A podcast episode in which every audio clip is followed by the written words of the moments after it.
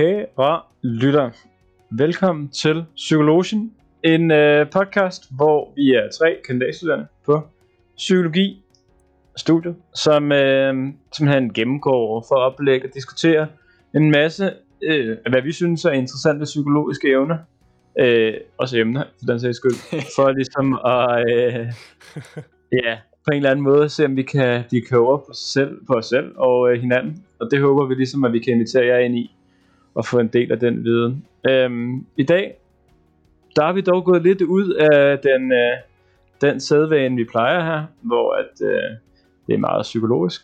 I dag, der skal, øh, der har Lukas lavet den, øh, man kan sige, den vilde beslutning at tage et lidt mere filosofisk emne med. Og øh, det er jo øh, fri vilje. Det er det samme. Og øh, ja, øh, det kan være, at jeg lige skal sige, at øh, manden, der introducerede den her podcast, hedder Niklas Kronov, og øh, så hedder jeg Lukas Toft Hansen, og så har vi også Alexander Gammelholm med, som vi plejer. Ja, men øh, starten behøver ikke være så opstillet. Nå, altså. nej. Det er godt, at vi lige kan ryste posen lidt en gang imellem og Ja, okay. få nogle nye tal. Vi ryster posen, og vi tager et filosofisk emne, som du siger. Øhm, og, øh, og det er sådan et emne, som, øh, som jeg lige pludselig fik en eller anden idé om, at, øh, at vi skulle have med her. Og det er jo fordi, at øh, altså, frivillige, det er ærligt talt ikke et spørgsmål, jeg tænker på særlig meget. Om jeg har en frivillig eller ej. Øhm, det kan gøre mig lidt rundt at tænke på, så derfor så, øh, så tænker jeg ikke så tit på det. Så når jeg står og køber en øh, fadøl i baren, så, øh, så tænker jeg ikke over, om jeg har valgt at købe den selvstændigt, eller om jeg var determineret til at købe den, eller hvad det var. Jeg nyder bare min fadøl. Men konsekvensen af, om vi mennesker tænker, at vi har en fri vilje, den kan faktisk godt blive interessant rent psykologisk, og det er lidt det perspektiv, som vi kommer til at arbejde os hen imod i det her podcast afsnit her. Øhm, fordi tanken om, vi har en frivillig eller ej, den kan nemlig forme lidt vores opfattelse af, hvilke handlemuligheder vi har. Hvad kan vi stille op? Øh, hvordan kan vi agere i verden? Hvad har vi ansvar for? Øh, og dermed så også har det indflydelse på vores samvittighed, vores morale. Øh, fordi vi måske, måske ikke rent faktisk er frie og har ansvar for de ting, vi går og gør. Øh, hvis vi tror, at vi ikke har en fri vilje, hvorfor skulle vi så gøre os noget håb om at kunne udvikle os i en eller anden bestemt retning, øh, eller arbejde med os selv mentalt, hvis vi har nogle psykiske problemer. Øhm, og hvis vi så tror, at vi har en frivillige, ja, så, øh, så skal vi jo lige pludselig stå til ansvar for vores handlinger. Øh, kan vi gøre for, for eksempel, at vi har impulser til at gøre irrationelle ting, eller ligefrem onde handlinger. Øh, nu har vi jo tidligere snakket om øh, i andre episoder om psykopati, om narcissisme, manipulation, ondskab. Og, øh, og hvis vi har en fri vilje, så har øh, ja, psykopaterne jo sådan set selv valgt at være psykopater. Og kan det nu også være helt rigtigt? Det er de spørgsmål, som vi, øh, vi, vi kan stille sådan lidt psykologisk op af det her emne. Øhm, ja, vi har jo som mennesker åbenlyst nogle fysiske begrænsninger. Øhm, vi kan ikke frit vælge, om vi vil blive påvirket af tyngdekraften. Øh, vi er begrænset i vores frihed, når det handler om vores fysiske hjerne og vores kropsformåen. Men også noget, som, som man i hvert fald de senere år er blevet interesseret i, det er også, øh, hvordan samfundets strukturer giver os nogle begrænsninger. Vi må indordne os nogle normer, øh, som vi så ja, måske kan kæmpe imod, hvis vi synes, de er uretfærdige. Men, men der er i hvert fald en masse ting, som, som gør, at vi måske ikke helt er så frie alligevel. Øhm, og man kan sige, det modsatte af at være fuldstændig fri og have en fri vilje, det er jo tanken om, at der findes en skæbne. At alting er forudbestemt. Og hvis man spørger den for eksempel græske mytologi, så har vi jo hver især en livstråd, som er, kan man sige, bestemt af guderne. De bestemmer længden, de bestemmer kvaliteten af vores liv. Og hvis vi ser på en øh, ja, tragedie, en græsk tragedie om Ødipus, som vi også har nævnt i nogle forskellige sammenhænge i den her podcast, så er det jo en, øh, en mand, der spås at skulle dræbe sin far og gifte sig med sin mor. Og han stræber selvfølgelig efter at undgå netop det, men ender faktisk med at opfylde den her profeti, fordi det var hans skæbne. Så øh, der er lidt forskellige øh, opfattelser af, om vi har en skæbne, eller om vi har en fri vilje. Øh, og for ligesom at finde ud af, hvad der er hoved og hale i det hele, så har jeg, inspireret primært af Niklas, valgt at tage en historie med i dag. Og, uh, ja. God inspiration. ja, fordi når man har en, øh, en historie med i psykologien, så skal man naturligvis også have en titel. Mm-hmm. Yes, og derfor så har jeg valgt at kalde historien for Kirsebærtyven fra Hedehusene. ja. ja. Der var engang en dreng. Lad os kalde ham Nikolaj. Nikolaj, han var en meget god og dygtig dreng. Øhm, og øh, han var damernes ven, men han var også en rigtig guttermand, synes drengene. Så alle vil gerne være venner med Nikolaj. Og Nikolaj han voksede op i et øh, villakvarter i Hedehusene, lidt uden for Roskilde, sammen med sine forældre og så sine to søstre. Øh, selvfølgelig så havde Nikolaj også øh, sin yndlingsbamse, der hed Sean. Sean de Paul.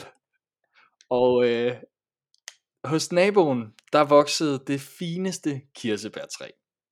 Nikolaj han kiggede længselsfuldt mod de blodrøde kirsebær, som han vidste, at han ikke måtte få nogen af. Nikolajs forældre havde nemlig forbudt ham at gå på rov hos naboerne, som han så ofte havde gjort før. De sagde til ham, alt må du spise af vores egne træer og ting fra køleskabet, men kirsebærtræet hos herr Hansen må du ikke røre. Nikolaj han sad en dag og snakkede med sin bamse Jean de Paul om hvor dejlige de kirsebær så ud. Nikolaj fornemmede at Sean sagde til ham at der nok ikke ville ske noget ved at gå over og smage på et enkelt kirsebær. Sean han havde altså ledt Nikolaj i fristelsen, og øh, da Nikolaj han så blev opdaget i at gå på rov, så blev han forvist fra hedehusene og dømt til en tilværelse uden for bymuren. Og ja, der er en bymur i hedehusene. det ved vi alle sammen. Det var historien. Øhm, og som den skarpe lytter måske har observeret, så har historien visse ligheder med historien om søndefaldet øh, med Adam og Eva, der spiser af kundskabens træ og forvises fra paradis. Så hvis man synes, at historien øh, ikke gav så meget mening, så kan man tænke på den historie. Det må man selv om. Øhm, og ja, der er nogle ting, vi selv må om. I, I har for eksempel, kan jeg lytte, valgt at lytte med på den her øh, podcast, og øh, der vil jeg faktisk sige, at ifølge den første teori, for nu skal vi dykke ned i de teoretiske filosofiske positioner, der findes inden for det her spørgsmål om fri vilje. Ifølge den første position, så har I faktisk ikke rigtig valgt at lytte med i den her podcast. I har i hvert fald ikke valgt det frit. Øhm, du lytter til mig lige nu, fordi det er bestemt sådan. Du kunne ikke undgå det. Og øh, bliver du nu øh, sur og slukker for episoden, ja, så er det valg ligeledes determineret. Du har altså ingen fri vilje. Det er det deterministiske udgangspunkt.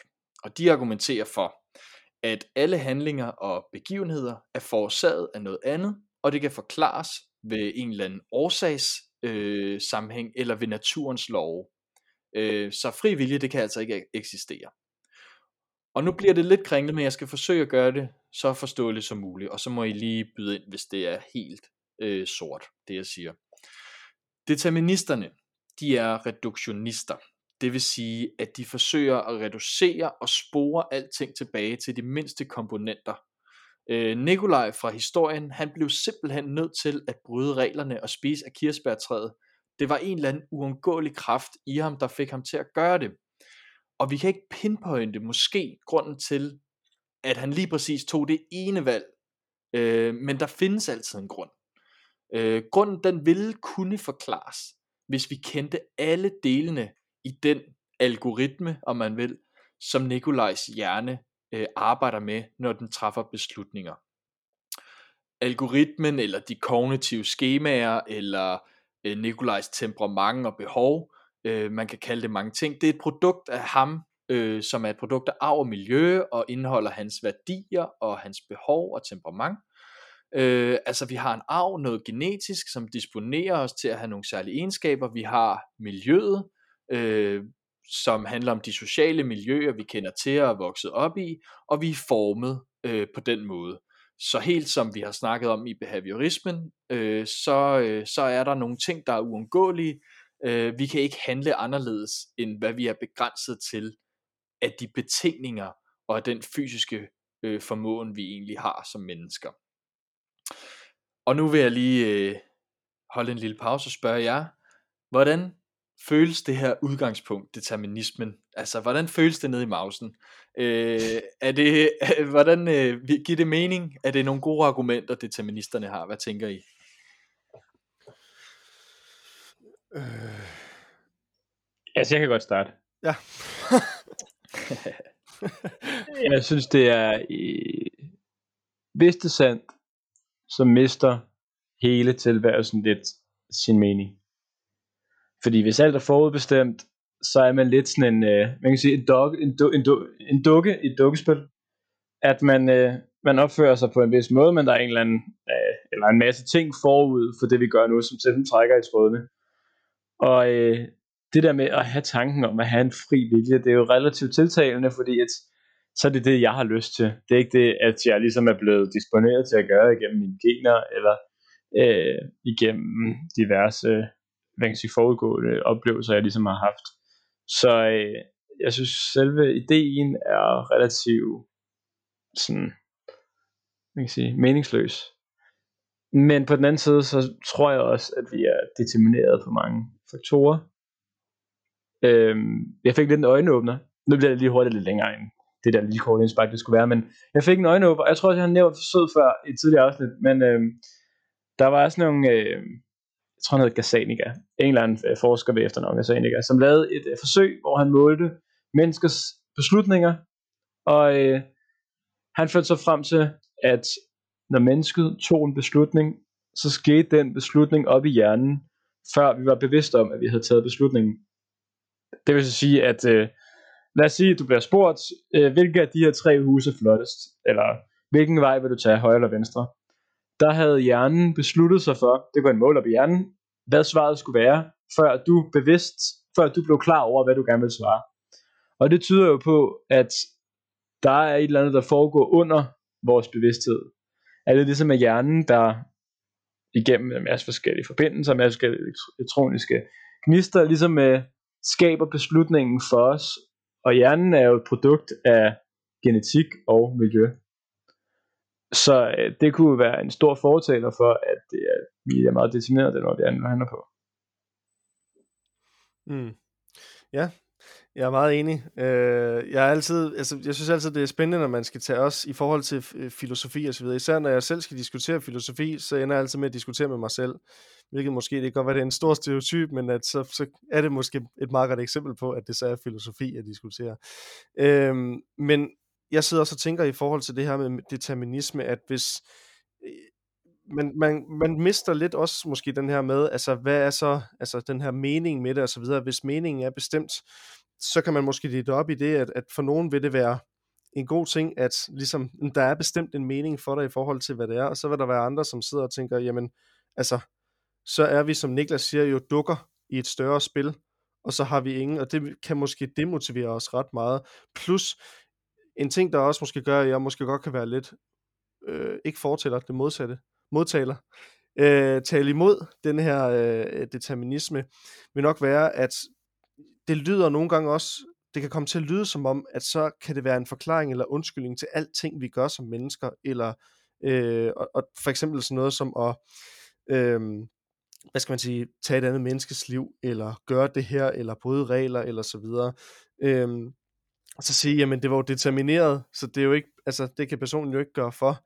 Øh, og det er der, hvor jeg også måske tror, at den kan gå over og blive sådan lidt en, en farlig øh, tilgang at have i forhold til det, hvis det er, at vi siger, jamen det er forbestemt, det er sådan der, vi kan ikke gøre noget ved det, så øh, ja, så kan vi måske gå hen og, især hvis det bliver en undskyldning for nogle gerninger, som i forhold til, hvis vi tænker morale og etik ind, så er der nogle ting, vi nok vil bagefter sidde og tænke, jamen der er nogle konsekvenser ved det, og det er der jo på grund af etiske og moralske øh, årsager. Og det vil metaminismen måske, altså ud fra det synspunkt, du har forklaret, Lukas i hvert fald, jo så også sige, jamen det skete jo bare fordi, at det var determineret. Og det, øh, det tror jeg også er, er farligt at, at gå den vej i hvert fald. Yes, helt sikkert. Øhm, Ja, og det er ret interessant, fordi determinismen, den, I nævner det her sådan meningsløshed og, og etiske problemer, eller øh, sådan, der er i hvert fald, hvis man tror, at, at alt er, er forårsaget af determinisme, og du ikke har nogen fri vilje, så hvad er så meningen med det hele? Øhm, men, men problemet med determinisme som, øh, som argumentation, det er, at, at man har faktisk meget altså, videnskabelig evidens, som Niklas han også peger på, på at øh, jamen, der er noget før vores bevidsthed, og, øh, og der er nogle strukturer, nogle mønstre, som vi agerer i, som vi egentlig ikke har kontrol over. Øhm, men hvis man, skulle, øh, hvis man skulle gå videre og se på et øh, modstridende perspektiv, filosofisk perspektiv, så er det det liberalistiske udgangspunkt. Og det er altså ikke noget politisk øh, udgangspunkt, men det hedder bare liberalistisk udgangspunkt. Og de mener, at fri vilje, det er noget, der eksisterer. Hvis vi føler os frie, så skal vi i hvert fald overveje den mulighed, at vi måske også er det. Øhm, liberalisterne de siger, at frie valg kan godt eksistere. Det kræver bare, at der er flere muligheder. Hvis jeg har mulighed mellem at vælge en Fanta og en Sprite, så vælger jeg øh, for eksempel Sprite'en frit den ene dag, og Fantaen frit den anden dag. Øh, Nikolaj fra historien, han vælger frit at bryde reglerne øh, om at spise af naboens kirsebær, frem for at spise den frugt, som han måske selv kunne have fundet i sin egen have, eller øh, i køleskabet. Øh, så et menneske, der har et sind og en bevidsthed, kan starte en række af begivenheder, der ellers ikke var startet, som ikke kunne være determineret af noget andet. Så de mener altså, at vores valg bestemmer slagets gang. Intet er givet på forhånd, før vi agerer og handler i verden. Øh, og det er netop vores bevidsthed, der frigør os fra at reagere som dukker eller som laboratorierotter, øh, øh, og bare reagere fuldstændig øh, instinktivt eller automatisk på, på de stimuli, vi, vi udsættes for. Og øh, inden I får lov til at kommentere på det perspektiv, så tager jeg det sidste, som er lidt mere nuanceret og, øh, og prøver at faktisk øh, inkorporere både noget determinisme og noget fri vilje på en og, så, i en og samme teori. Det er dem, der hedder kompatibilister, Yes, det lyder lidt bedre på engelsk, øh, men øh, det er desværre den eneste oversættelse, som der lige findes. Kompatibilister, de mener, at universet har godt nok nogle fysiske love. Den fysiske verden er mere eller mindre deterministisk, og der er nogle regler, som vi ikke kan bryde. Øh, for eksempel så kan Nikolaj ikke gøre for, at han godt kan lide kirsebær. Det er en præference, han har, fordi at hans smagsløg, eller hans hjerne, eller noget andet, synes, at, at det smager godt. Men nogle menneskelige handlinger kan godt være frie, øh, hvis valgene eller handlingerne øh, umiddelbart føles, som om de kommer indenfra. Hvis de føles selvbestemte, så må vi altså ikke øh, bare underkende subjektets, altså Nikolajs oplevelse af at vælge frit. Om det så var Bamsen, Sean, eller om det var Nikolaj selv, der, der gik på rov øh, og fik Nikolaj til at stjæle de her kirsebær, øh, det giver jo samme resultat, men hvis Nikolaj han følte, at han var fri, og han havde et valg, så gjorde han det af fri vilje. Og øh, den her teori, den taler mere om sandsynligheder for et valg. Det kan være, at Nikolaj har lyst til at stjæle kirsebær, og det kan også være, at han ikke gør det, men det er ikke bestemt, om han gør det eller ikke gør det. Øh, det kan ske på forskellige tidspunkter, men det kan også slet ikke ske. Og øh, da jeg læser om det, den her udgangspunkt, som er sådan lidt svært for mig at forstå, fordi at ja, det er sådan lidt både og. Øh, så falder jeg over Aristoteles, øh, som synes at være sådan den første filosof i verden til ligesom at gøre sådan nogle kvalificerede overvejelser om, øh, om, om spørgsmålet om fri vilje. Og øh, ja, i hvert fald ikke til min overraskelse, så, øh, så virker Aristoteles til at være øh, nærmest foran på hele den her debat i forhold til de moderne filosofer. Han opsætter sådan set bare to kriterier, der skal være opfyldt for, at en handling kan siges at være fri eller frivillig. Det første kriterie, det er, at øh, individet skal ligesom være i kontrol. Der skal være et eller andet kontrol over handlingen. Motivet for handlingen kommer inden fra en selv. Man kan vælge X frem for Y, øh, uden at være forårsaget af tvang. Der er ikke nogen, der tvinger Nikolajs hånd til at gribe ud efter kirsebærne. Øh, Nikolaj har kontrol fysisk over det, han gør. Øh, den anden ting, der skal være til stede, det er kundskab. Øh, og det er netop her, hvor at, det, det her med bevidsthed kommer ind. Fordi her der skal den handlende, ham der laver et frit valg, han skal være bevidst om målet for handlingen. Ved du, hvad du laver? Kender du konsekvenserne? Øh, hvis Nikolaj han kendte straffen for at stjæle de kirsebær, øh, så ville han have handlet frit. Men hvis han ikke vidste bedre, øh, og ikke vidste, at han ville blive smidt ud, så kan det godt være, at handlingen som sådan ikke var så fri. så det er sådan nogle grader og niveauer af frihed og frie valg. Der er altså niveauer af kontrol og niveauer af kundskab, som fører til niveauer af frihed. Så for eksempel så kan vi jo som voksne mennesker øh, styre, om vi øh, tisser i bukserne eller ikke gør.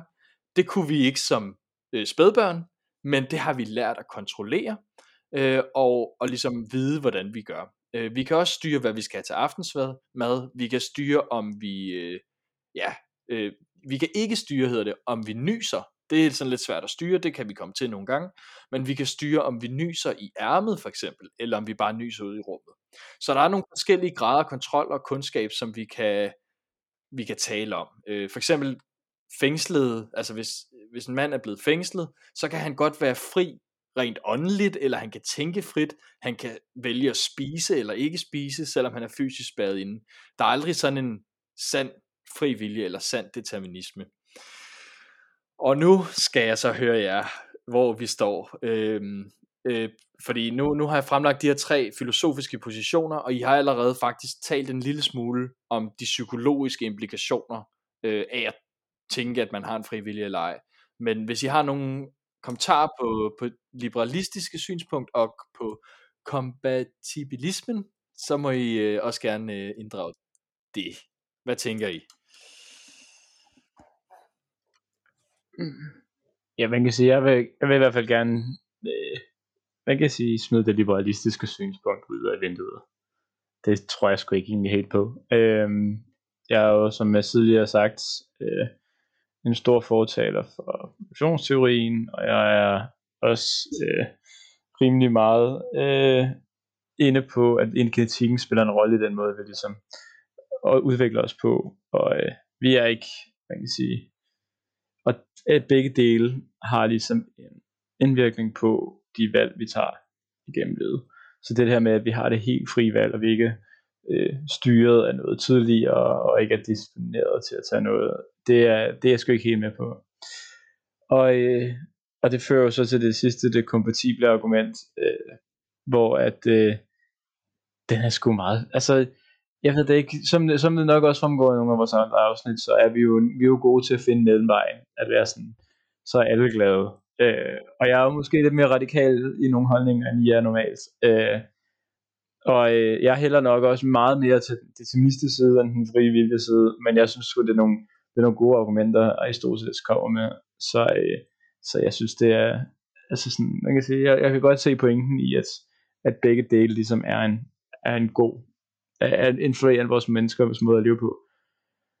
Med det i mente, at det, jeg synes, tror, vi er meget mere determineret, end vi har frivillige.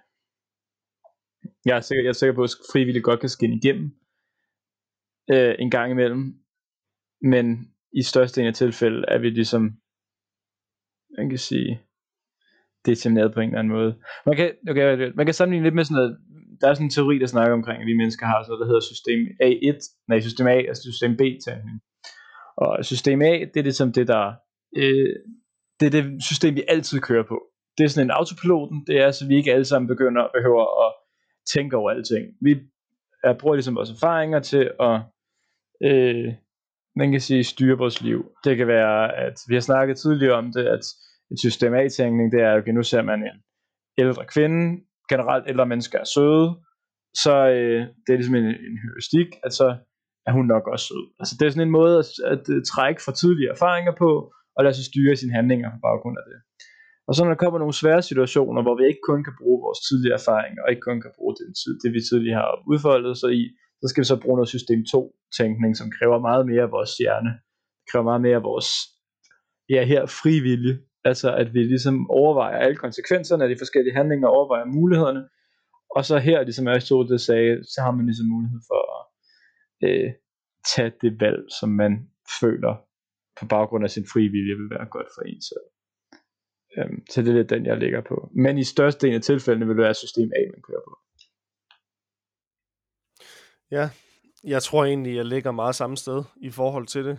Øh, også fordi, at, at i forhold til os med, både i forhold til det eksempel, som, som Niklas nævnte tidligere med det her med det her forsøg her, i forhold til, at der er noget, noget underbevidst, der, der før vi ligesom bevidst ved, hvad for nogle valg vi tager, går ind og spiller en rolle. Det er allerede der, så er vi inde i noget af det. Så kan man altid diskutere om, altså, hvorvidt det underbevidste, altså, også er øh, noget, som, som ligesom om det skal spille en rolle eller ej, fordi ja, der kan man jo også altid argumentere for, at ja, at, at i forhold til det liberalistiske, at jamen, det, man har jo stadigvæk valgt huset, det føltes som, en, som noget, man gjorde bestemt. Men, men man kan sige, uanset hvad, så tror jeg også, at vi er determineret øh, til mange ting, øh, og der er mange kræfter udefra, der påvirker os. Også i forhold til, jeg tænker også noget med holdninger og øh, ja, den måde vi agerer på, jamen, og den måde vi opbygger vores personlighed på, afhænger også af øh, at opdragelsesstile og, øh, og, og, og miljøet og så videre. Selvfølgelig er der, og så er der nogle genetiske dispositioner derudover, som også har en rolle.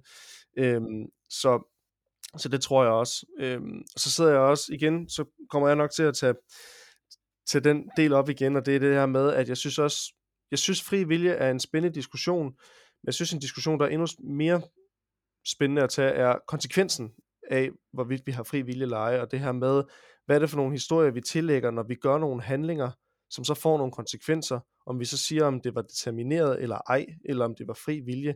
Øh, og der tænker jeg igen på sådan noget som for eksempel med, med, øh, med psykopati, eller med bare generelt, altså det her med, når, når mennesker overtræder lov, eller selvfølgelig så kan der være, der er jo begrænsning, eller hvad hedder det, der er grader af, hvor slemme de lov er, men når man bryder lov og så videre, altså de konsekvenser, det får, øhm, og hvad har det så at gøre med, med, med den situation, vi skal agere på? Hvad siger det omkring, hvorvidt vi har fri vilje eller ej? At vi ved, der er nogle ting, som, som vi ikke må eller ej, og alligevel så er der nogen, der gør det. Øhm, men ja, det var bare lige sådan en teaser til, Ja, men det er en god teaser, fordi det er lidt det, vi skal videre med, nemlig at diskutere det psykologiske aspekt øh, i moralen, kan man sige. Men det er jo, det er jo fuldstændig åbenlyst, og, og sådan er det også, at øh, deterministerne, de har ligesom de videnskabelige argumenter på deres side, øh, kan man sige. Øh, så, men alligevel så kan vores oplevelse af at være menneske øh, i, i den her verden og, og i det her samfund øh, godt være anderledes, og øh, ja, det jeg vil frem til, det er, at, øh, at vores samfund er faktisk ikke altid indrettet, selvom at det virker til, at, vi, at verden er deterministisk, så er vores samfund ikke altid indrettet til at være deterministisk. Øhm, for eksempel så har vi et øh, retssystem, der straffer forbrydelser, øhm, og der kan man sige, hvis forbryderen så ikke havde noget valg, hvorfor skal han så straffes? Det skal han måske alligevel, hvis han udgør en eller anden fare. Men, øh, men forestil jer engang, at alting det var ligesom forudbestemt, øh, og alt var determineret, det er det, som, øh, som I også problematiserer og allerede i starten af afsnittet. Vil man være motiveret til at gøre noget? Altså vil man, øh, ja, vil man, øh, vil man måske bare gøre det, der var bedst for en selv? Altså hvad, hvad er det for nogle øh, psykologiske implikationer, det kan have at tro, at, øh, at man ikke har noget frit valg? Øh, kan I fortælle mere om det? Har I flere sådan takes på det? Det er lidt paradoks, du fremstiller. Fordi at man kan ikke, hvis man er determineret til alting, kan man ikke tænke og lave flere ting selv. Fordi at så, man, så er man determineret til at lave flere ting selv, hvis det er. Så det er sådan en, øh, man kan sige, altså hvis, hvis vi lever i en verden, hvor alt er determineret, så vil du ikke have nogen fri vilje, du vil ikke have noget selvstyring. Så vil du være en blind passager i en bil, der bare tager dig de steder hen, hvor du nu skal hen. Og der er øh, konklusionen jo, at så sidder man på passagersiden, og så kører man ikke selv. Man styrer ikke. Der er ingen grund til at lave nogle handlinger, fordi du kan lige ikke kontrollere, hvor du ender hen. Og så ender vi alle sammen med at leve ansvarsløse liv, hvor vi, der er ingen grund til at tage vare på sig selv eller på andre, fordi at hvis det vi gør ikke gør en forskel, og vi er kun determineret til at gøre det, så kan vi så godt bare sidde med. Ja, så det er en trist verden, hvis det er der det ender. Men på den, på den anden side, så vil jeg også sige, at jeg tror ikke, jeg tror mennesker er født med en eller anden indad glød på livet, eller øh, man kan sige positiv, positiv, optimistisk tankegang omkring. Øh, for eksempel så er alle, næsten, i hvert fald næsten alle argumenter på, at vi er determineret. Men der er ikke nogen mennesker, næsten ikke særlig mange mennesker, der tænker, at vi er determineret. Vi er ligesom, øh, man kan, der er nogle, jeg tror, jeg tror, der er nogle emner, hvor vi ligesom er øh, bygget til at ignorere de åbenlyse ting, fordi at hvis det er, en sand, det er den sandhed, der ligesom er den rigtige, så vil værdien af vores liv være så lille, at, øh, at den ikke vil være værd at leve. Ja, Jamen, jeg sidder og så tænker i forhold til igen det her med, at øh, det her med, at, at igen, ja, men det er det her med, at når man så, altså nogle gange, så, så går det ind, og så bliver det, hvis det er, det går over og blive i forhold til det her, nu snakker du omkring lovgivning og så videre, vi har et retssystem, Lukas, det her med, at vi så går ind og siger, jamen det var determineret, så i princippet, så skal personen vel ikke straffes. Jo, fordi at det er en forklaring, det er ikke en undskyldning for vedkommendes handling. Øh, og derfor så er der stadigvæk nogle ting, som jeg tror, selvom at, altså, og så kan man så diskutere, hvorvidt det her med, med at man er determineret for det, jamen er det så, så videre, så videre, og man kan, altså, ja, jeg synes, det er en svær diskussion, men jeg vil sige, at uanset hvad, så er der nogle ting, som er etisk eller moralsk forkert at gøre, og hvorvidt det er af egen fri vilje, eller det er øh, noget, vi er determineret til, så, øh, så er det ikke i orden, de ting at gøre. Nej, altså der må jeg om, der er sgu ikke helt enig. Altså, øh, jeg synes, det er en hammergod undskyldning, at man er determineret til at gøre noget. Hvis man, øh, lad os sige, at jeg er styret til at slå nogen ihjel. Jeg har ikke nogen frivillig, jeg kan ikke stoppe det. Mm. Så, så er det okay. Så, så, så, ja, det skal i hvert fald ikke fængsles for det, for du kan jo ikke styre det. Øh, du, skal, du skal fængsles, hvis du er i fare for at slå flere ihjel. Altså ja. hvis, du har, hvis du udgør en fare for andre, men du skal ikke straffes, fordi du har gjort det for den du er. For du kan ikke gøre noget ved det. Det er jo bare, det er ligesom, lad os sige, skal du i fængsel, hvis der er en, der tager din arm og slår en anden i hovedet? Det... Ja, skal du straffes for det? Jamen det er da ikke det samme. Det er da præcis det samme. Nej, hvis der er noget større, det er en anden person, der gør det. Hvis vi, hvis vi er determineret, Se, det bliver godt det her. Hvis vi er determineret, så er vi ikke skyldige i vores egne handlinger. Mm. Der er nogle andre, der er skyldige. Det er forudgående hændelser, Gud, en eller anden. Mm. Øh, hvad ved jeg? Øh, Sean Paul. Men øh, hvad hedder det nu? Det vil sige, at vi er ikke er ansvarlige for vores egne handlinger, og derfor skal vi heller ikke straffes af den. Og det er præcis det samme, som hvis der er en, der tager min arm og slår en anden i hovedet. Mm. Okay. Altså, jeg kan ikke styre min egen arm. Der er en anden, der tager den, slår en anden i hovedet. Mm. I et deterministisk samfund, jeg kan ikke styre min egen krop. Der er en, der dræber, jeg skal ikke straffes. Mm. Selvfølgelig skal du indspærres, hvis at du er determineret til at dræbe folk, fordi så er du ligesom en risiko for resten.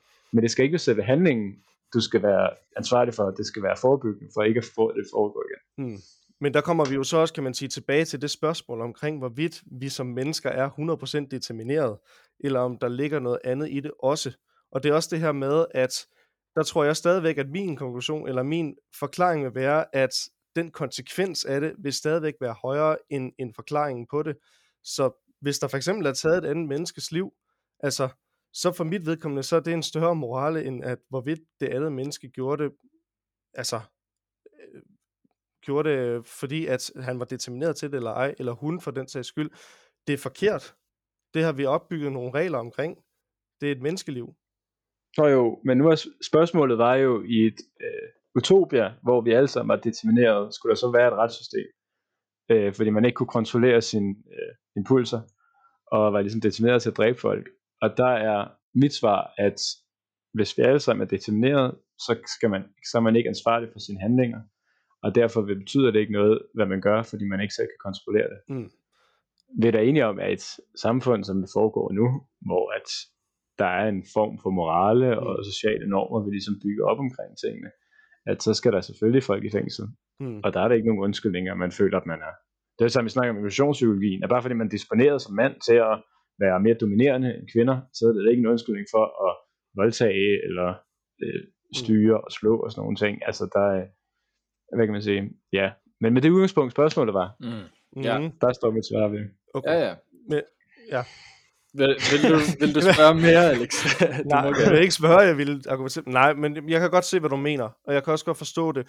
Øhm, jeg tror bare, at, at jeg stadigvæk sidder med en tanke omkring, uanset hvad, at så, øh, altså, at tage et andet menneskes liv, men nu er det også det, vi hænger det op på. Men stadigvæk, altså det, og jeg siger ikke, at så skal den anden person så dø af det, men der skal være nogle konsekvenser for det, fordi det også skal lære os, uanset om vi er determineret eller ej, så skal der være en determination om, at det er ikke i orden at gøre. Så kan man godt argumentere på den måde. Ja, ja, ja, det kan man jo, og det er også det, jeg tænker, det er jo det med det kompatible, hvad det hedder, øh, udgangspunkt, der, at, at man kan tilføre øh, morale og bevidsthed til handlinger, øh, således at man kan lære, at man ikke skal slå ihjel, selvom man måske har en disposition, der gør, at man er mere aggressiv eller temperamentsfuld. Men, øh, men, men det er jo faktisk også sådan i vores retssystem, at, at der findes jo alle mulige paragrafer, der øh, kan mildne straffe, hvis man var for eksempel sindssyg i gerningsøjeblikket, handler i sin følelsesvold. Der er alle mulige øh, klausuler og alt muligt, man, man faktisk tager lidt højde for, om man, om man i virkeligheden var lidt tvunget, øh, måske af sit eget indre, eller måske noget ydre, til at gøre en eller anden kriminel handling. Øh, og, og hvis vi nu øh, slutter af med det, øh, det eksempel, den historie om Nikolaj, som jeg lige vender tilbage til. Hvis vi nu siger, at en, øh, en psykolog øh, sætter sig ned og snakker med Nikolaj og konstaterer, jamen øh, Nikolaj han lider af sygdommen kleptomani. Det vil sige, at han, øh, han er rigtig glad for at hugge ting.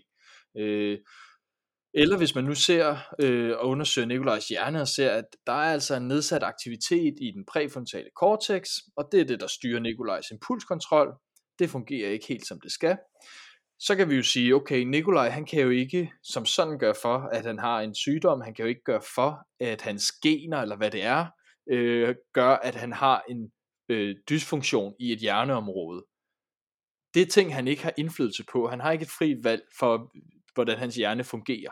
Lad os antage det. Er han så stadig ansvarlig for det, han har gjort? Og det er jo der, hvor Niklas han vil sige, øh, øh, nej, i den her verden, hvis man stiller det sådan op, så er han jo sådan set ikke det. Men, øh, men det er også der, hvor I begge to kan jeg, jeg kan høre, I siger egentlig også lidt begge to, altså det er godt, at der findes nogle, altså et håb for, at der er en eller anden form for frivillige, øh, fordi så, øh, så kan vi jo på en eller anden måde håbe, at vi kan tage lidt ansvar for de handlinger, vi gør. Øh, men jeg vil egentlig gerne spørge, altså kan man for eksempel, hvis man, lad os sige, man har en svulst i hjernen, der gør, at man, øh, man for eksempel har nedsat øh, impulskontrol eller andet, kan man stadig godt være ansvarlig for det, man gør, hvis man gør noget kriminelt i den situation? Taler vi vores samfund, eller taler vi... Øh...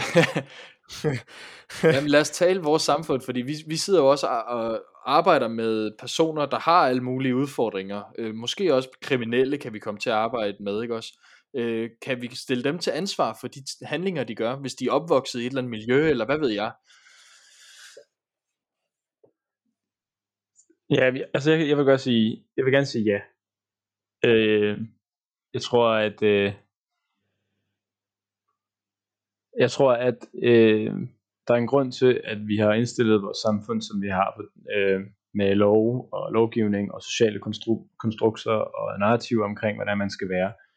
Og øh, jeg føler, eller jeg tror på, at man er nødt til at blive straffet, hvis man ikke følger dem, for ellers kan samfundet ikke foregå. Så bliver det et eller andet, eller den der, øh, hvad fanden den hedder, den film hvor i USA, hvor at de har en nat, hvor man gør alt, og der er ikke nogen lov.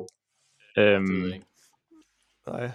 Ja, den er kæmpe kendt, men øh, det gør ikke nogen forskel. Men, øh, det kommer på Facebook. Hvad hedder det? Ja. ja, præcis. Øh, men ja, det bliver sådan en, øh, en verden, hvor alt er lovløst. Så øh, øh, uanset om man har en hjerneskade, eller man har en sygdom, så er man nødt til at følge de sociale øh, man kan sige, strukturer, der ligesom er skabt, for at vi kan have et samfund, der fungerer. Og der synes jeg, at det er pissesynd for de mennesker, der har nogle dispositioner, der gør, at de har mindre impulskontrol. Kleptomaner, der ikke kan stoppe med at stjæle. Det er bare pissesynd for dem, at de er født med en verden, som fungerer på den måde, som den gør nu. Men det er nødt til at blive straffet, for ellers kan den ikke fungere. Jamen, jeg er enig. og, øh, og jeg tror også, at det er også derfor, at, at når man siger, at, at, at samtidig med, altså så er der også tilfælde, hvor at samtidig med, at der er en straf, jamen, så skal vi jo også finde ud af, okay, men hvad var grunden til, at det skete, og hvordan kan vi så, kan, kan vi på nogen måde øhm, lære eller integrere, eller på nogen mulig måde finde ud af, hvordan kan personen lære, at det skal personen ikke gøre igen? Øh, fordi en ting, som Niklas siger, det er, at der er en straf, og den er der, fordi at, at hvis der ikke bliver begået nogen straf, jamen, så kan der være andre omkring, der så tænker godt, jamen, så kan jeg også gøre det, for der er ikke nogen straf for det.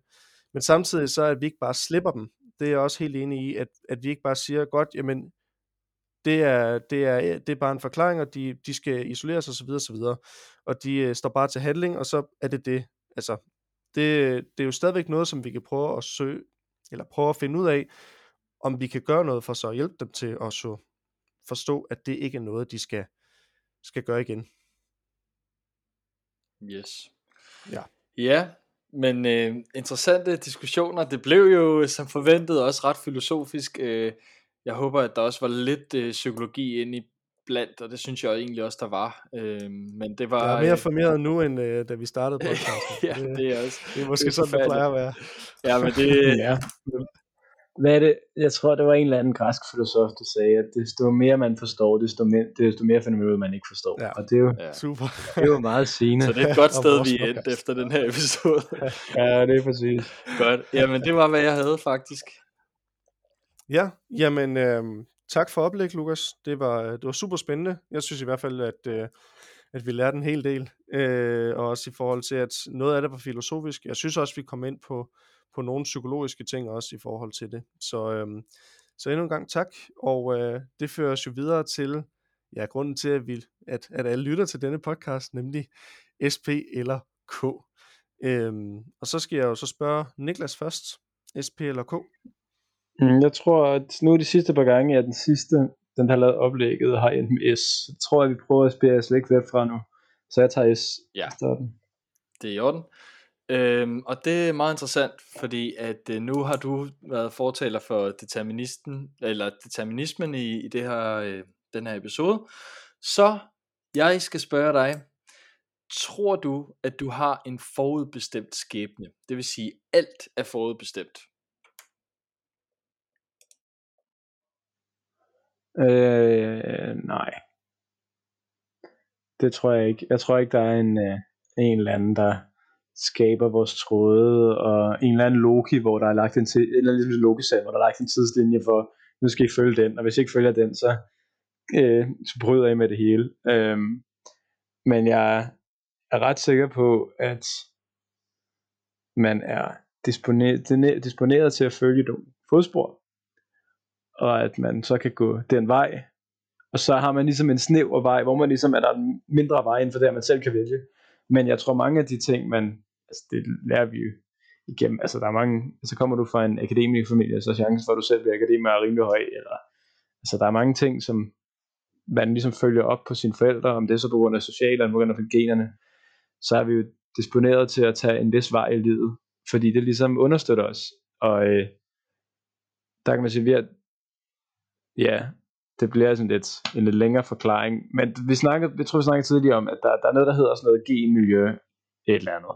Men det betyder bare, at man opsøger et miljøer, hvor man er god i. Og hvis man har nogle gener, som gør, at du har akademisk klog, så er der automatisk opsøge akademiske steder, fordi du er øh, god i de steder. Og det er lidt det samme, jeg har, tænker her, at der er sådan, man opsøger i livet de steder, hvor man ligesom har det godt og er god til, og det har man nok på grund af sine gener, eller på grund af sin øh, evolution. Men så inden for den, øh, inden for den kontekst, der har du så en masse frivalg, du ligesom kan tage. Yes, Yes. godt svaret.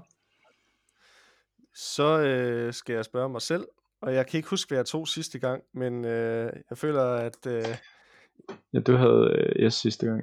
ja, S sidste gang. Okay, så tager jeg et øh, K den her gang. Ui, ja. Alexander. Du skal øh, argumentere for, at du øh, simpelthen har en fri vilje til at gøre og sige og handle lige som du vil. Ja. Mm. Jamen, øhm... Åh, det er svært uden at komme ind på den der compart øh, tingeling der. Ja. Øh, men, øhm åh. Ja, men øh, jeg prøver. Jeg tager brillerne på, psykologbrillerne på, og øh, med, med de perspektiver der, eller med det perspektiv, og så vil jeg sige, at jeg har en fri vilje, fordi at øh, jeg og alle andre er de personer, de er, og det er der ikke nogen, der bestemmer over. Det er, det er den person, jeg selv vælger at være, og øh, uanset om vejen er lagt for mig, så er det mig selv, der vælger at træde ned ad den vej. Øh, og det gør jeg bevidst. Øh, og uanset om det er noget, der så kommer op i hjernen, som er ubevidst først, og derefter så tager det bevidste valg, så, øh, så på det tidspunkt, så er der stadigvæk et bevidst valg. Og er det bevidste valg der, jamen så er det fri vilje. Og sådan er det bare. Bum. Sådan. Oh, ja, yes. ja, men uh, yes, den skulle lige indstilles. Yep. Og uh, med det svar, så er der kun uh, ja, P tilbage, Lukas. Ja, det tager jeg. Og øh, ja, det er lidt i samme kategori som jeres også. Men øh, det er, hvor fri er du til at gøre, hvad du vil? 0% betyder, at du aldrig er fri. 50% betyder, at du samtidig kan gøre frivalg. Og 100% øh, så er du altid helt fri. Yes, og hvor ligger jeg mig så på den? Jeg vil sige, øh, jeg tror også på, at vi i høj udstrækning er determineret, men jeg tror, som Niklas også siger også, altså der er ikke sådan en eller anden, øh, det er ikke Truman Show, vi lever i. Det er ikke nogen, der sidder og bestemmer over os og virkeligheden. Øh, altså, det er mere, kan man sige, ja, vores begrænsning, der, altså som vores hjerne og så videre, øh, det vi ved, det vi kender om verden, vores perception af, af virkeligheden, der afgør, hvordan vi handler i, i, i verden. Ikke? Og der er nogle ting, vi ikke kan, vi sådan set ikke kan bestemme, hvis vi gerne vil. Men der er også nogle ting, som føles ret frie. Så derfor, så vil jeg sige... Ja, ja vil du sige noget, Niklas? Nej, ikke noget. Nå, okay. Du svarer bare. Jeg havde bare lige en, en tilføjelse, ja. men den kan lige komme bag. Det kommer bare. Okay, så vil jeg sige, at jeg og jeg vil gerne, jeg vil gerne tro også som psykolog på, at jeg kan, jeg kan hjælpe mennesker til øh, ikke bare at gå ned af deres skæbnesti, men måske at ændre lidt på nogle vaner, eller på hvad de nu går og døjer med. Så derfor så vil jeg sætte den på 40%. Jeg er samtidig fri. Jamen, det er godt, det er godt. Jeg kan lige, min tilføjelse, det er nemlig bare en, altså det er en strøtanke, som er argument for det her med den frie vilje. Fordi at jeg sidder og tænker, at det er jo almindeligt kendt, at vi mennesker, at vi bliver mere og mere forvirret, og mere og mere rundtørset, desto flere valg vi får. At øh, der er 300 uddannelser i Danmark, man kan tage, gør os snot forvirret i forhold til, hvad er den rigtige for mig. Eller at der er, det ved jeg ikke, at der er 1000 forskellige farver peberfrugter, eller der er 3000 forskellige tomater, man kan vælge, og sådan nogle ting. De her mange, mange valg, de forvirrer os. Og hvis vi levede et deterministisk liv, hvor at alt var styret for os, så vil flere valg i mit hoved ikke forsage større forvirring. Men det vil ligesom ikke betyde noget, fordi at der var en vej, der var velvalgt for os i forvejen. Så den der eksistentielle tanke, man sådan går ned ad den rigtige vej, er i mit hoved et tegn på, at fri vilje er en del af det, vi har. Og det ligger også lidt op af de tidligere ting med, at øh, vi snakkede om, at når det faktisk gælder, og man har står i en situation, der kræver det her system 2-tænkning, eller B-tænkning, så er det det frie vilje, der ligesom er på plads. Fedt. Det var godt, du også får det med, fordi det var også noget, som vi faktisk, som jeg ikke helt nåede i oplægget, øh, men, men som vi også har været inde på med det der, øh, ja, det eksistentielle, du, øh, du snakker om, som vi også snakker om i religion. Øh, øh, afsnittet tidligere. Så det er super godt, super godt. Øh, mange valgmuligheder er ikke nødvendigvis altid bedre, men at vi har nogen, det må jo betyde, at vi, vi har en eller anden bevidsthed om nogle af de valg, vi træffer. Så tak for det. Yes. Og med den afsluttende kommentar, så øh, runder vi af herfra, og øh, vi siger endnu en gang tak for oplæg, Lukas. Det var super spændende. Og øh, vi siger tak fordi, at I lyttede med, og hvis I har nogle kommentarer, ris, ros øh, til det, vi laver, eller forslag til det, vi, vi, vi øh, ja, skal, skal lave i podcasten, så er I mere end velkomne til at skrive til øh, vores mail, som er psykologien.odense I kan også gå ind og like os på Facebook, Psykologien Mellemrum Podcast, og skrive derinde, hvis I hellere vil øh, det. Og øh, ellers så kan I jo også lige gå ind og øh, ja, give en anmeldelse på Apple Podcast, øh, eller følg os på Spotify. Det, øh, det sætter vi stor pris på. Øhm, yes, så tror jeg, jeg har sagt alt, hvad jeg skulle sige er out, og ellers så kommer det i Facebook-opslaget. Men øhm, ja, Vi øh, siger tak fordi, at I lytter med, og vi lyttes ved i næste uge.